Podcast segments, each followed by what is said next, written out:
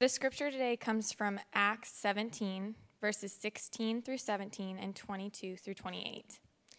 While Paul was waiting for them in Athens, he was greatly distressed to see that the city was full of idols. So he reasoned in the synagogue with both Jews and God fearing Greeks, as well as in the marketplace day by day with those who happened to be there. Paul then stood up in the meeting of the Areopagus and said, People of Athens, I see that in every way you are very religious. For as I walked around and looked carefully at your objects of worship, I even found an altar with this inscription To an unknown God. So you are ignorant of the very thing you worship. And this is what I am going to proclaim to you. The God who made the world and everything in it is the Lord of the heaven and the earth, and does not live in temples built by human hands and he is not served by human hands as if he needed anything. Rather, he himself gives everyone life and breath and everything else. From one man he made all the nations, that they should inhabit the whole earth. And he marked out their appointed times in history and boundaries of their lands. God did this so that they would seek him and perhaps reach out for him and find him, though he is not far from any of us. For in him we live and move and have our being. As some of your own poets have said, we are his offspring. This is the word of the Lord. You may be seated.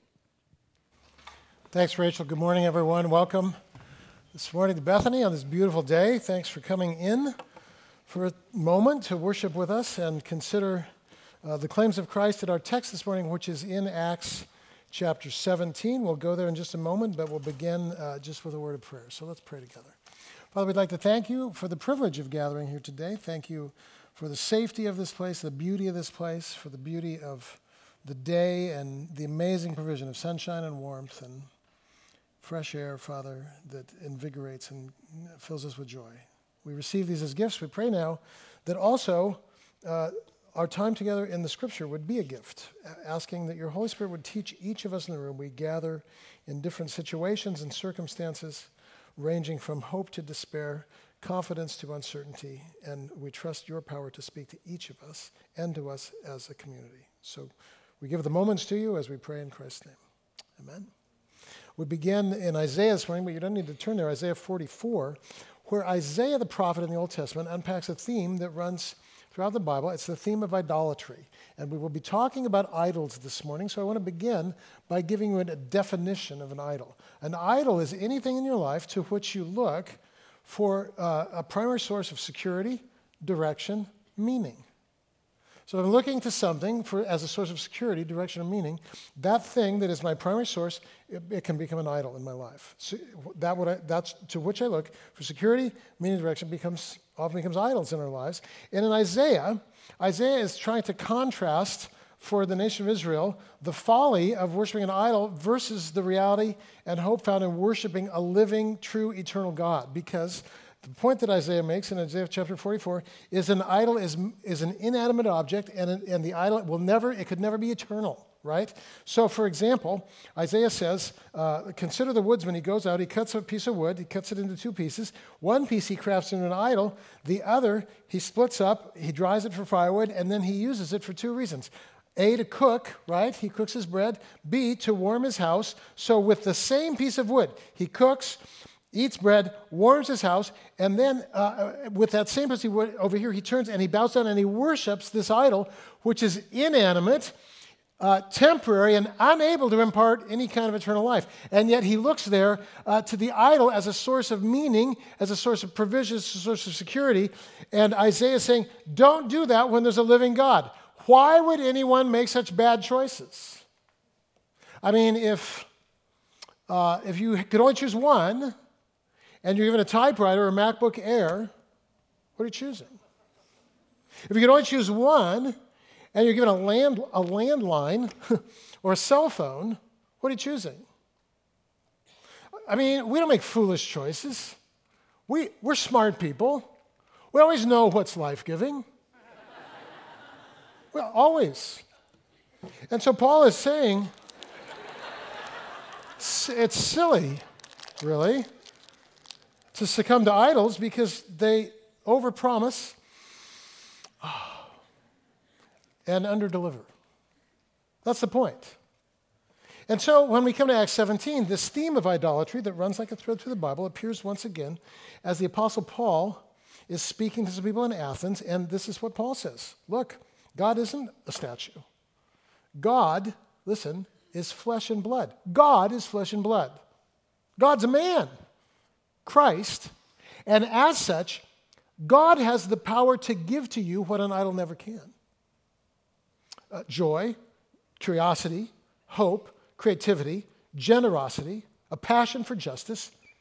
God, if you allow God to do so, and make God an object of worship in your life, God will become the source of all that is life giving. This is why Jesus said, I've come that you might have life. You're alive, bios, but you don't have zoe, the Greek word for life that implies this life saturated with hope and meaning and security and confidence. And you have this confidence in the tra- trajectory of history that enables you to live life now well, fully. That's the life to which we are invited in Christ. And it's the life about which Paul speaks in Acts chapter 17. And when, we, when he speaks there, we see in Paul three powerful benefits of looking to Christ's life. And I want to articulate these three as we look at this in Acts chapter 17. Those who turn from idols and look to Christ alone as a source of security find in their lives, A, the capacity to be fully present with both people and culture, wherever we are. Like if I'm in Christ, I'm able to live fully in the present moment with both people and culture. Set B, I'm able to live creatively. Paul is deeply creative. And, and I'm content to leave the results of my life in God's hands. I don't build a life, I just sow seed. The fruit comes from God. So I can be, I can be fully present, I can be creative, and I can be content in Christ. Who wants that? I do. And that's what this text is about. So we begin here by looking at Paul's capacity to be fully present with a people and culture wherever he finds himself. And so I'll read beginning in Acts chapter uh, 17, verse 16. Now, while Paul was waiting for them at Athens, his spirit was provoked within him as he was observing the city full of idols. Just an observation here. In Athens, there's a hill. It's called Mars Hill. On the hill, there are idols, all kinds of idols. Idols having to do with fertility and uh, uh, uh military prowess, and uh, idols having, having to do with, with crops and abundance and prosperity, idols. So Paul is what he's doing is he's walking around the hillside, he's reading every single inscription on every single idol. Which is interesting because the thing that I want to observe here is it's Paul's day off, if I can say it that way. It says in verse 16, Paul was waiting at Athens. And now here's the thing if you know what he's come from, then if you're like me, you look at this and you go, why is he doing this? Because here's what's just happened to him. Uh, he came to Christ in Acts chapter 9, and so he moved from being uh, Jewish to Christian, from Judaism to Christianity. He moved. As soon as he did that, the Christians didn't trust him because he was Jewish. They thought he was an infiltrator. The Jews were mad at him because he'd left their faith. He had no friends. As soon as he came to Christ, life didn't get better, it got worse. And then he goes and he preaches in Philippi, and as a result of preaching in Philippi, a riot breaks out in the city. He's beaten and he's thrown in jail. And then he gets out of jail because there's a miraculous earthquake, and, and so he leaves Philippi and he goes to the next town, and again there's a riot, and he leaves again. And then he goes to Thessalonica and he preaches, and again there's a riot, and he leaves again, and now he's in Athens, and every time he's opened his mouth and talked about Jesus, it's been trouble, riot, trouble, prison, trouble, beating, trouble, riot. And I was in Athens. Let me just ask you when you've had a string of bad days, how many of you would just like to be left alone for a while? Anybody in the room? Oh, that's totally me. We were talking about that in the intern conversation the other day. Isn't there a time when we can just lay on the sofa and look up? I hope so. Yes. And and what's so amazing to me here is it says Paul's all he's doing in Athens is waiting for his friends. It's a layover, right? And yet, in, in this moment of quote unquote layover, Paul is fully present, learning the culture, reading the inscriptions on the idols, even though he's only there for a day or two, he's all there. And here's why Paul understands that in Christ, wherever he is at any given moment, he's called in that moment to be the presence of Christ. This is a very big deal because uh, he would have every reason to have withdrawn from all his trials and just chill and wait for his friends to arrive. He doesn't do that. He would, on the other hand, even if life had been going well, had have every reason to simply be looking ahead to the next thing because in just a few days he's leaving Athens. If I'm leaving in a few days, why be fully present? Why not begin to anticipate the future? And all of us in the room at various times do this, don't we? Already, for some of you, you're going sailing next weekend. And you're like this stupid Monday. I have to live Monday before I can get to Tuesday. And, I could, I, and the only reason I'm living Tuesday is so I can get to Wednesday.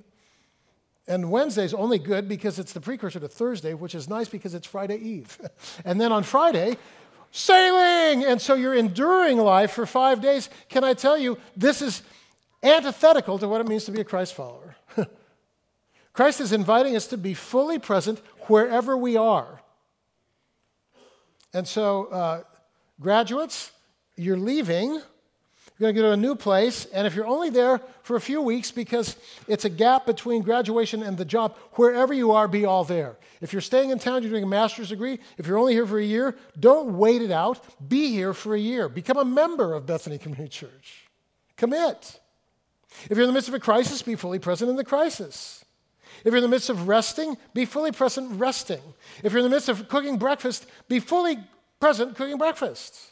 Wherever God has placed you in the moment, be all there. Ecclesiastes says it this way in the Old Testament whatever your hand finds to do, do it with all your might. Because there's no singing in the grave where you're going. In other words, this, this is your moment right now. No worrying right now about slacklining at Green Lake later, or the barbecue that's coming up, or the soccer game that's on at 2 p.m., Venezuela, by the way. Don't worry about it. That's later. This is now.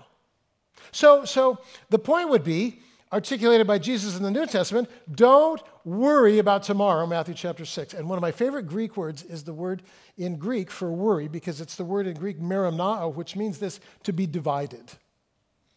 And, and many of us in the room uh, are tormented in our lives because we have lost the capacity to be fully present. We're divided. How many have ever had this happen? I'm listening to you, but I'm not really listening to you because there's a more interesting conversation over here. Anybody in the room? Yeah. And so, yeah, there's eye contact, but there's the ear contact that's over here.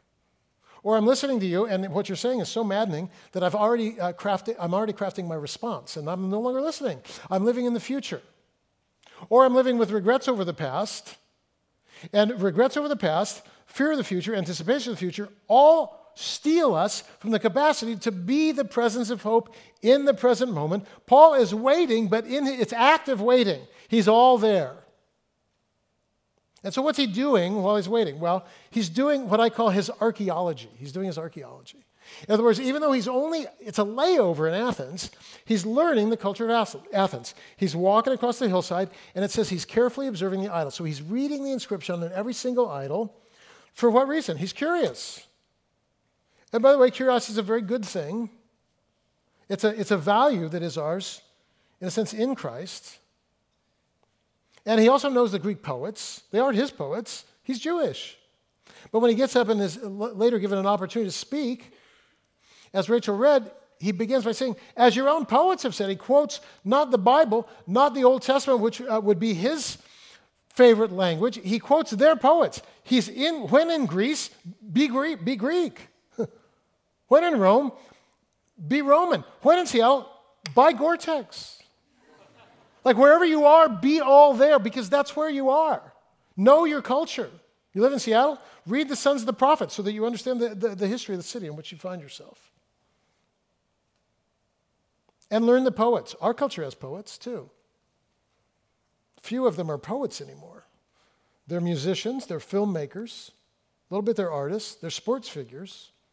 But poets help us see what's there in real time. And poets kind of shake us awake and help us see reality. It's a valuable gift to any culture to have poets. And the thing is, it doesn't matter what a poet's worldview is, poets can expose truth and provoke questions. And that has value. So learn the culture, and learn the poetry of the culture. Uh, back in the day, when I was in high school, Billy Joel was my favorite poet. He was just in town. And I think he uh, sang at almost the same time as Beyonce, who's some of your generation's favorite poet. How fun to see a joint concert with the two of them. Would that be awesome? All of us would be there, every age. And in between the two, Dave Matthews. All of them have this amazing capacity to point to eternal truth at various times. Eternal truth, God's truth. As does Game of Thrones, as does the Seattle Seahawks, and increasingly the Seattle Mariners. so we do well to listen to the poets of our culture. We do well. Uh, we'll see why in a moment. Dave Matthews uh, has a, it's one of my favorite songs called Grey Street. And I uh, took my children when they were teenagers to Dave Matthews' concert at the Gorge over Labor Day weekend.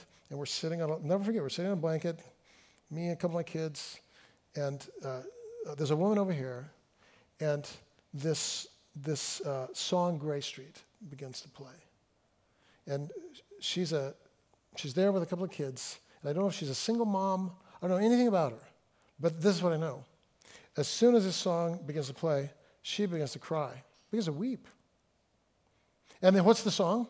Well, the song is about a woman who's looking out a window onto her life, and everything is gray. Hopeless, actually. And she asks the question How did it come to this? How am I stuck in domestic violence? Why is there cancer in my family? Why did my husband leave me or have an affair? I don't know her story at all. but I know this Dave Matthews asked the question How did life come to this? Have you ever asked the question? I have.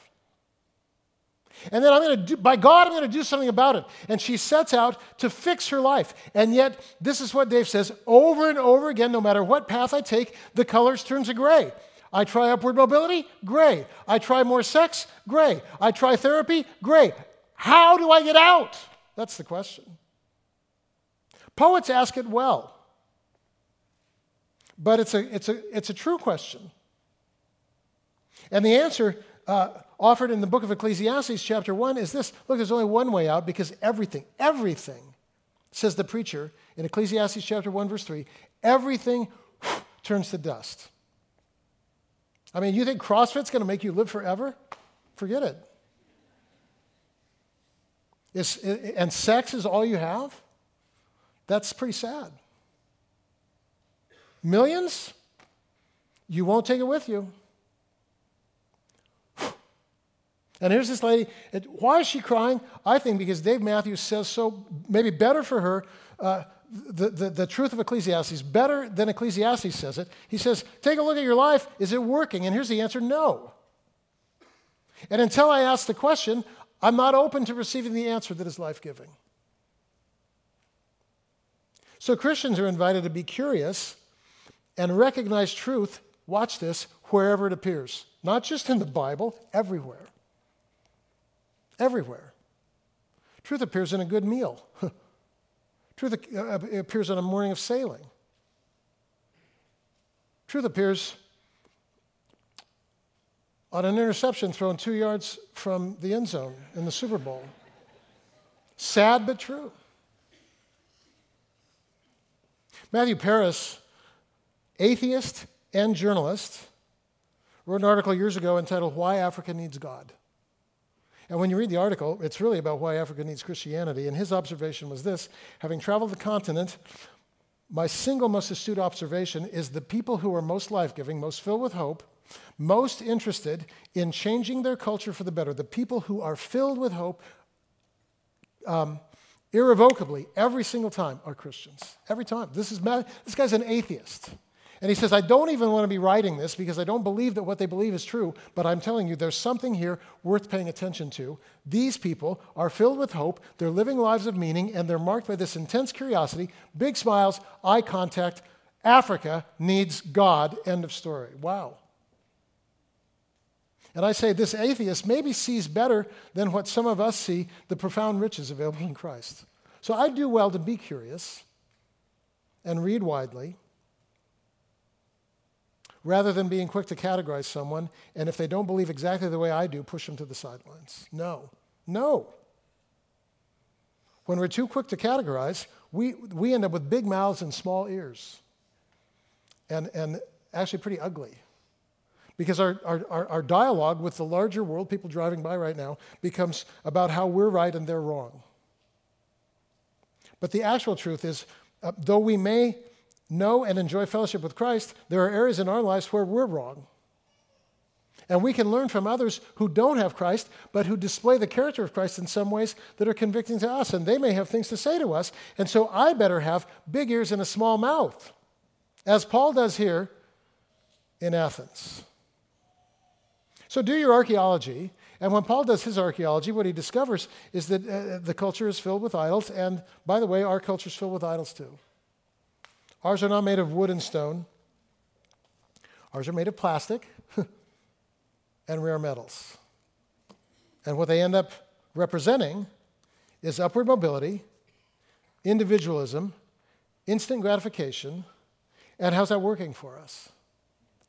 Polarized, anxious, lonely, addicted, obese, people dying younger for the first time in a century because there's nothing worth living for. We have idols. We don't know them, but we have them. So uh, the, the fact here is in, interesting. Paul's waiting in Athens, and, and it says his spirit was provoked as he's observing the city full of idols. And again, here's a cool word, this word provoked, because the word provoked is a combination of pain and affection. He's sad because these people are looking uh, to something as a source of life that is unable to impart life. And in fact, more than unable to impart life, idols have this, this wicked capacity for overpromising and underdelivering, and the underdelivering inevitably results in despair, addictive behavior, and destructive behavior. So Paul, like, he's sad that people are looking for life in something that cannot offer life. I find that sometimes uh, when I see people who are so into something that the something that they're into is their life. And I will again reference our beloved Seahawks after our last Super Bowl loss, and how on the very next day, um, absenteeism at work was like 50% or something like that because everyone was so depressed. Do you remember this? And I go, come on, it's just a game, right? And we to live here, they're still stuck in Boston. or with our other loss, Pittsburgh. And so, did we lose? Fine, let's go sailing. did we lose? Fine, there's always clam chowder. Did we lose? Fine. God is still on the throne. And what Paul sees here is that idols have so consumed people that their lives are ravaged with despair. And so his spirit's provoked. And, and the reason that this provoking is powerful to me is because Paul is then motivated by the provoked spirit to get up and engage in conversation with people in Athens, even though it's just a layover. And I would not have been there. Because if prior to coming to Athens, uh, my, track re- my track record would have been oh, uh, that's right, in Philippi, I was beaten, tossed in jail, there was a riot, in the next town, there was a riot again. In Thessalonica, there was a riot. They drove me out of town. Every time I open my mouth and talk about Jesus, not only does no, it's not that people don't want to listen and they walk away, people throw things at me, right? And so, you know, strike one, strike two, strike three. There's a saying, and I still don't know it fool me once, shame on somebody, shame on you. Fool me twice, shame on me. Is that how it goes? Fool me three times, I'm a fool. That's my addition to the saying. Because I go, like, come on, every time you talk about Jesus, this is like Pavlovian at this point. Don't you know when you talk about Christ, bad things happen? And so I would have just disengaged entirely, not Paul. After three disastrous movements, again, we find Paul reasoning in the synagogue and in the city uh, with, the, with, with the Greek philosophers in Athens, the Epicureans and Stoics because he is so convinced that Christ is a source of meaning, security, joy, and hope that he will not stop sharing Christ. I, I mean, I love that. And, and in short, I want to be Paul, actually. To have such compassion for people around me uh, that I am able to engage with them whether or not they ever believe, and love them whether they ever believe, and serve them whether they believe, but to do so because I'm filled with Christ and I, I so desperately want people not to be enslaved and ravaged by worldviews and idols that can never give life. I want people to know life in Christ. And so I want to talk about Jesus. I was on a plane a, a trip from Delhi to Bangkok, Bangkok to Tokyo, Tokyo to Seattle one time. And so when I landed in Bangkok, my flight from Bangkok to Tokyo uh, was going to be five hours delayed. And we didn't find that out until we'd gone through everything and we're in this room. And, and so there's a round table, and I just sit at this round, random round table, and I sit next to a guy, and we begin talking, and he's there with two other friends, and they've just come from an ashram, right? Like a little commune in India. I said, Oh, you know, what are you doing? And he says, Oh, well, you know, this particular um, guru is who we're following now. And I, like, I'm interested, and so I began, he tells me, what ends up happening, he's telling me a five year story of spiritual seeking in his life. And he said, Yeah, you know, we were at a commune in like organic farm in Vermont, you know, and then there was something in Montana. And then we went, I perked up. He said, Then we went down to Southern Oregon. There was a guy named the Bhagwan, and I knew, I knew the whole story. And uh, we were there, and this guy, by now, he's telling me all this super animated. I don't know if he knows yet what I do, but he's telling me all this. And he goes, Yeah, with that Bhagwan guy, we, you know, we sold everything. We sold everything, gave all our possessions to him, and then he was indicted for tax fraud and shipped out of the country. And so this is what he says to me This is our last hope. This, this guru. This is our last hope. And I, this is what I said No, this isn't your last hope. He says, What do you mean? I says, Have you thought about Christ? And he, get a, he got a little awkward, you know. He goes, and then, you know, and then we're t- he said, oh, I'd like to hear about it. And then as soon as he says that, now boarding, you know, and so that's it. We get on the plane. Guess who's sitting next to me? Five hours. Right? Bangkok to Tokyo. Seed sown. Christ. Not wood, not stone, not temporary. Come on, been around now 2,000 years. Broken? Absolutely. The institution's broken. The church is broken. I get it. But I'm not inviting you to church. I'm inviting you to Jesus. Jesus is not broken. so we had a good conversation.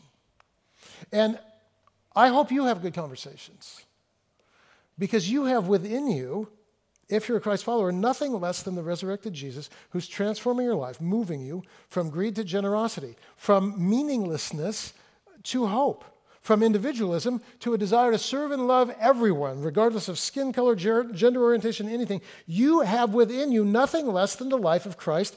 Share it freely. Be the river that Jesus says that you are. Because every idol, every idol over promises and under delivers. So here's the other thing I love about Paul. It's the second observation. Paul's deeply creative. He's not only fully present with people and culture, he's deeply creative. He builds bridges with people and culture to share uh, the truth found in Christ. So when Paul, now having looked at all the idols, begins to have these conversations in the town square with people about Jesus, Epicurean, Stoic, Greek philosophers say, Oh, this is interesting. We've never heard this before. We want to hear more. And so they invite Paul to speak in the main square, the Areopagus, which, if you're a UW, that's Red Square. If you're SPU, that's Martin Square. If you're Seattle, that's Pike Place Market or Safeco Field or something, right? Big, big public arena. So Paul's given this huge platform to speak. Why? Because he's tapped into a curiosity that is present in the city of Athens. And I will just say, uh, we're just like Athens. We live in a city filled with, with curiosity. If you don't believe me, read The Stranger sometime. You, you know this magazine? So many of you do, some of you don't. You don't have to read it, but I'll just say one of the funnest things I do is we, I, there's some students from Montana Wilderness School of the Bible who come to Seattle for a week every February. And they're from, I mean, they're where they are in school, there's no cell coverage. And they turn the internet on for an hour at night or something like that. And so these people are like culturally isolated. And then they drive over the mountain and boom, here they are in Seattle for a week. So on Monday, first day of the week, what I like to do is give them a copy of The Stranger, every one of them, and say, now I want you to just read this tonight and you know, circle worldviews that are different than yours.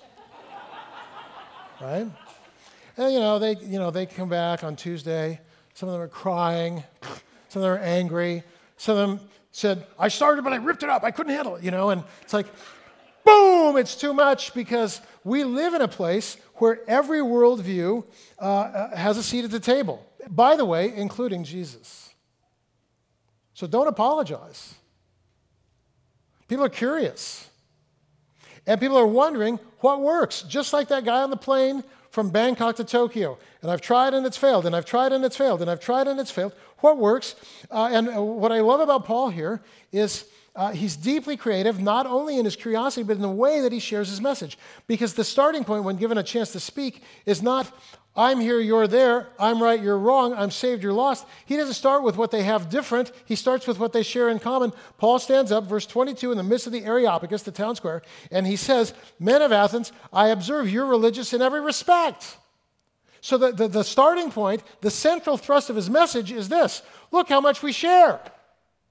You're seeking truth, I'm seeking truth. You're religious, I'm religious. You're, you believe you're made by God, I believe I'm made by God. That's pretty powerful.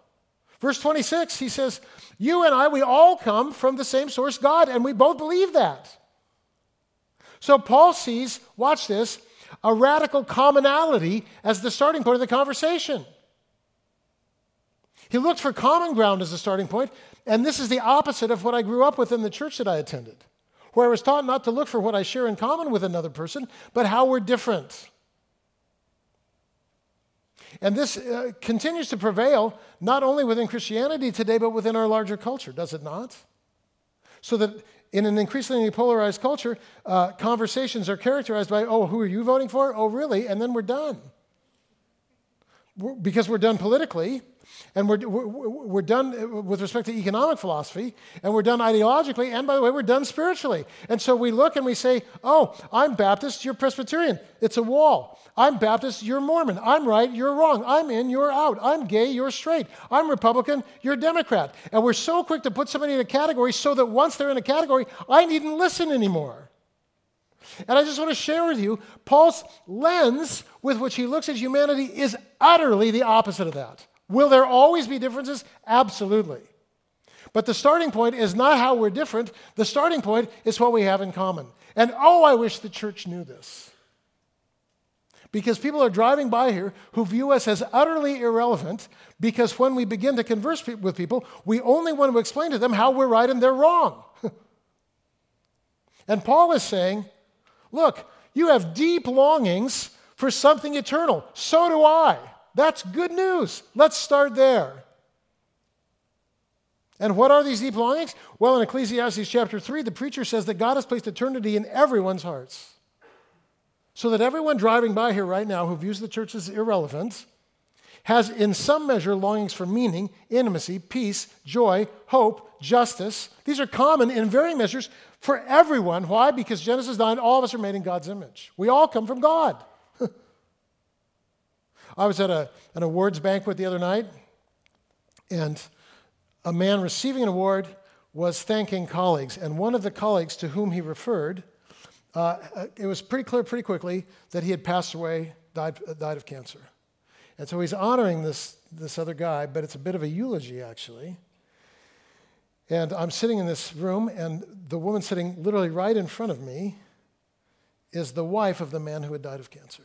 And she's at this awards banquet. This guy's receiving the award. And when he is eulogizing her deceased husband, I watched this woman burst into a puddle of tears.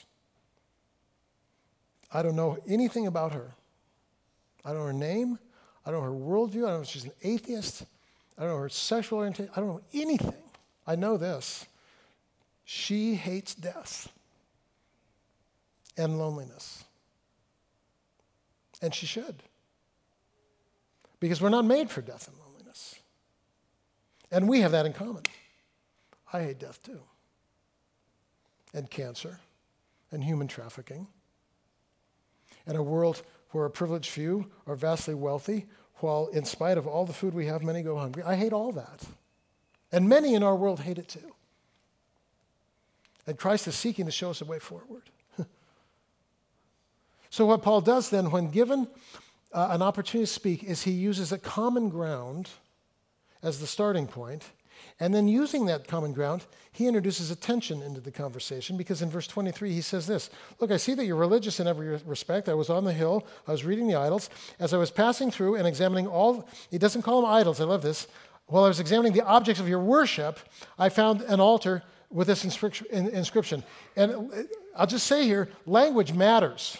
Had he said to them, I was on the hillside and I saw all these stupid, worthless idols, like the conversation's over. I mean, do you understand how important words are? Well, I'm examining your objects of worship, he says. This is what I saw. To the unknown God, it's all it says on one, one inscription. And then here's Paul I know the unknown God. Now everyone's listening. Why? Because Paul is answering a question hearers might actually have. If you stand up and say to your neighbor, you need to be saved, are you kidding me? If that's the first word, people are like this saved from what? The earthquake that's coming someday, maybe? Rainier blowing up? Economic downturn? The viaduct collapsing? Like what? Saved. Paul answers questions people might actually have. And people have questions today. I talk to business people who are like this How do I make decisions? That's an entryway to the gospel, in my opinion. Uh, how do I, okay, I've succeeded. But now, having climbed this mountain, what do I do with all my money? That's an entryway to the gospel. In the midst of a health crisis, why do bad things happen? Entryway to the gospel. Questions about eternity, entryway to the gospel.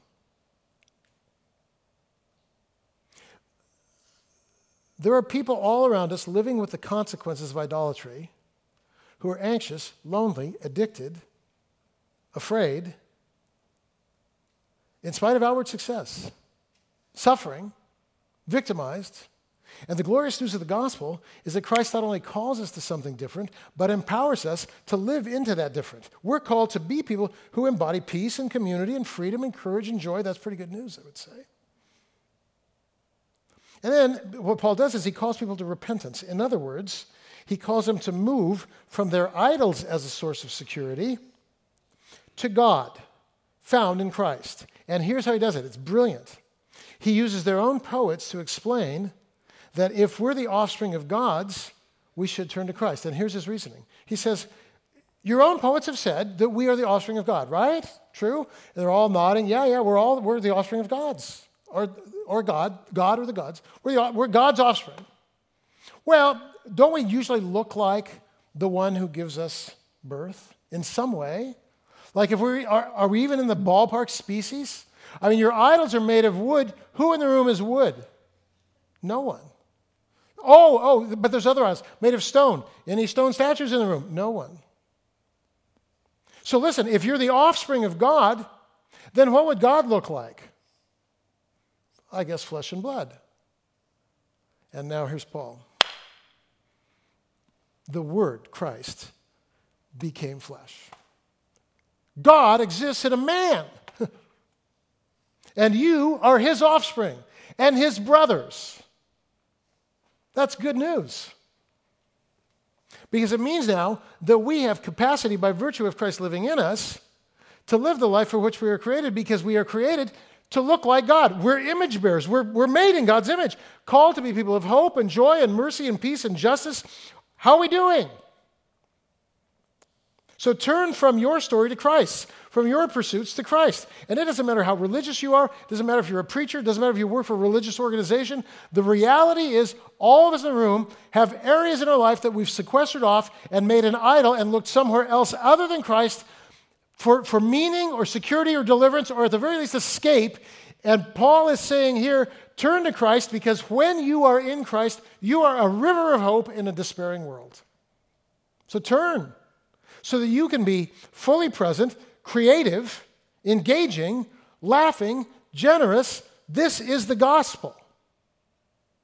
And many of us in the room are afraid to share anything about Jesus with anyone because we don't want to be thought of as the guy standing outside uh, uh, Safeco Field with the, with the sign, right? Turn or burn. We don't want to be that guy.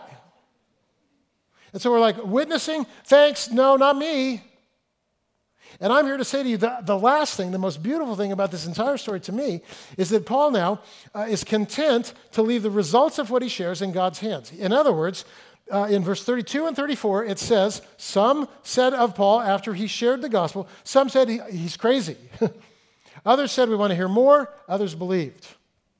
And, and what I love about this, at least personally, is that when some people said he's crazy, Paul was not fazed by that.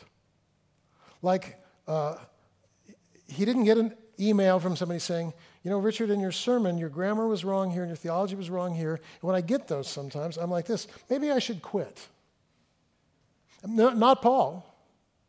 Paul's like this. Oh, I, man, I don't save anyone. That's not my job. My job is to represent the heart of Christ by being fully present, creative, generous, serving the people today where I find myself and then I'm moving on, and the results are in God's hands. Do you love that? He reminds, Paul reminds me of Johnny Appleseed. And here's why. When I was a kid, this will date me, had the 45 record uh, of Johnny Appleseed. On one side, Johnny Appleseed, on the other side, Paul Bunyan. And so when I would get, when I was sick, I'd play that Johnny Appleseed record over and over and over again. And I pictured when I'm laying in bed with the flu, and I'm picturing a guy with a beard with a bag of seeds just wandering around doing this where he goes. And I remember as a kid, I never wanted to be a pastor ever, but I did want to be Johnny Appleseed. Because I, I thought, man, what a life that would be. Just go and psh, and then, you know, the fruit of your work, generations later. That's the gospel. That's the gospel. That's your calling. So, can we leave here today and become Johnny Appleseed? Sowing seeds of hope at work, at Green Lake, uh, in, in, in family relationships, wherever you go? Yeah, I mean, yes. If you have any seeds in your pocket to give. But here's the deal you can't give what you don't have. And that's why we'll end today by coming to this table. Do you want to live a life of hope? Meaning? You want, you, want to, you want to bless the world with all that God has given you? You can. But first you receive so that you can give. So I'll pray, then our service will come and we'll receive communion. I'll explain it to you in just a moment. Let's pray together. Father, thank you that we uh, are called to be people of hope, creatively, joyfully, lavishly living fully in the present, engaging with those around us so that hope found alone in Christ can be sown as seed in the lives of others. Meet us here at this table as we respond to that beautiful, adventurous invitation that you give us. We pray in the name of Christ, who is our hope.